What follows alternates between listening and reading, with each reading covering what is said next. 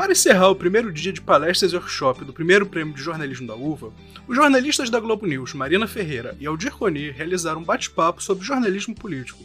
Confira um trecho da noite. Eu lembro que quando eu tava na faculdade, eu não entendia nada. Eu ficava assim, eles estão falando pra gente não entender, né? Político já fala, e economista, a impressão que eu tenho, para as pessoas não entenderem, tá? Eu, com raríssimas exceções.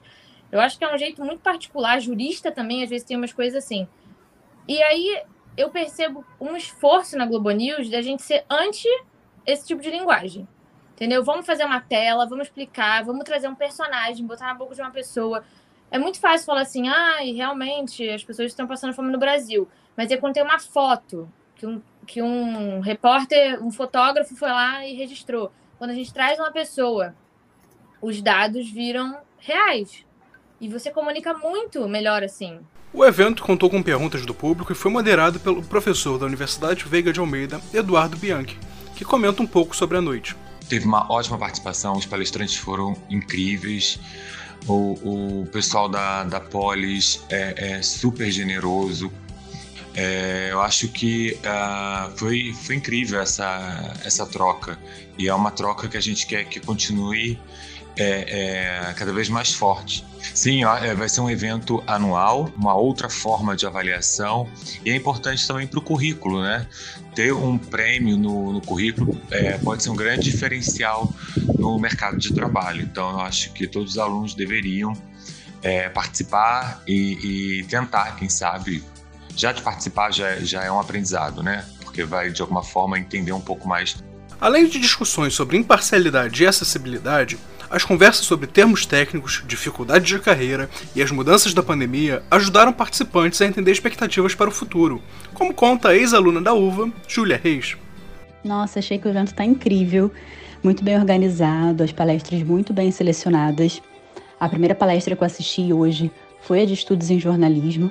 E o engraçado é que, como eu sou ex-aluna e recém-formada, no primeiro semestre eu tive a oportunidade de palestrar sobre esse mesmo assunto é, falando sobre o meu TCC, então é sempre interessante também ouvir a experiência de outros acadêmicos e a palestra também sobre jornalismo político. Achei super interessante assistir porque é a especialização que eu pretendo seguir. Então acho que foi muito rico e acho que é muito interessante essa troca com profissionais que já estão atuando na área, entender melhor a parte prática, os bastidores, os desafios e como eles lidam com tudo isso, com toda essa dinâmica do jornalismo. O jornalismo precisou se reinventar durante a pandemia. Uma dessas mudanças foi a forma de apurar dados, na contramão do governo federal, como conta o jornalista Aldir Coni. Grande exemplo da grande mudança mesmo que a gente teve na pandemia foi você ver o jornalismo capitaneando a, a, informação que não podia mais vir, porque não, não havia mais confiança, não havia mais fé pública na informação do governo.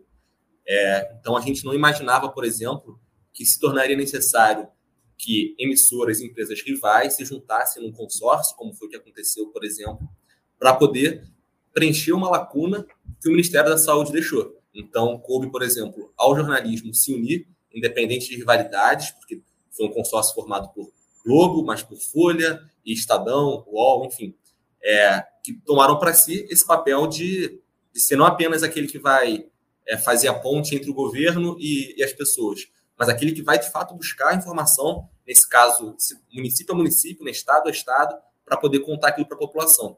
Produção, edição e apresentação: Luiz Trindade. Coordenação: Professora Mônica Nunes.